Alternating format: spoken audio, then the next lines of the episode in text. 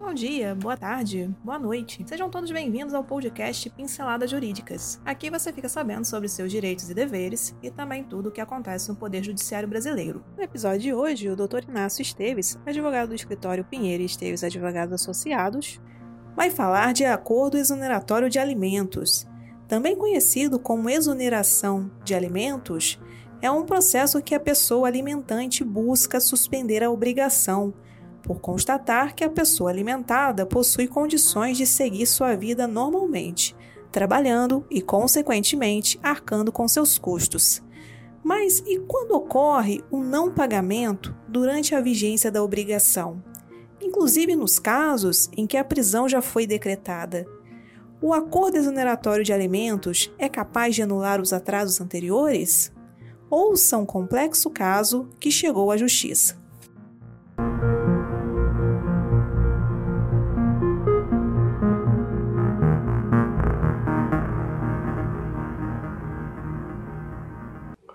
Acordo exoneratório de alimentos homologado não cabe prisão por dívida alimentícia pretérita.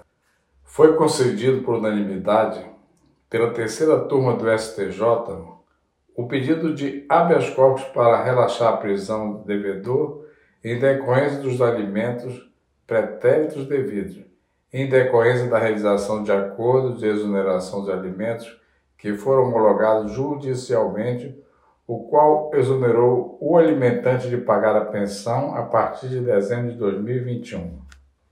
Inclusive, o alimentado já havia atingido a maioridade e ingressado no mercado de trabalho.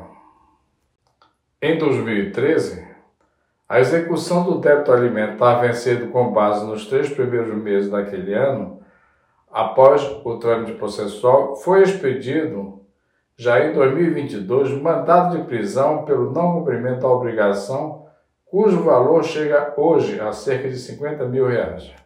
O juiz de primeiro grau rejeitou a justificativa do devedor, concluindo pela legalidade da prisão, por não ter sido apresentada a comprovação de pagamento dos meses em aberto.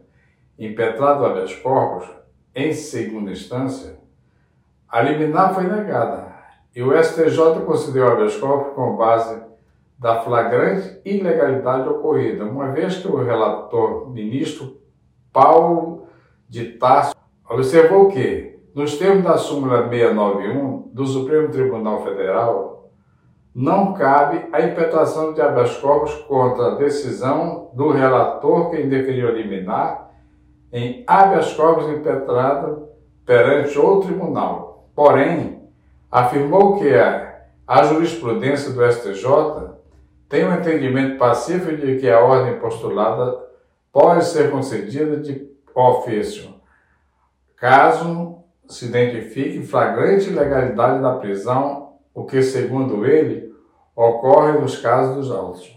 O ministro ainda afirmou que a possibilidade de prisão civil do devedor de alimentos decorre de uma ponderação entre dois direitos fundamentais. De um lado, o direito à liberdade e, de outro, o direito à vida e à subsistência digna. Para o relator, a necessidade urgente de manutenção da vida e da subsistência digna é o que justifica que, excepcionalmente, o Estado se utilize da prisão civil para coagir o devedor a pagar a pensão. E por hoje é só. Agradecemos sua atenção e esperamos ter lhe ajudado com este conteúdo. Este podcast tem o apoio técnico-jurídico da Pinheiro Esteves Advogados Associados e o apoio tecnológico digital da Clã de Soluções Digitais. Para conhecer mais, os links estão na descrição. Até o próximo episódio.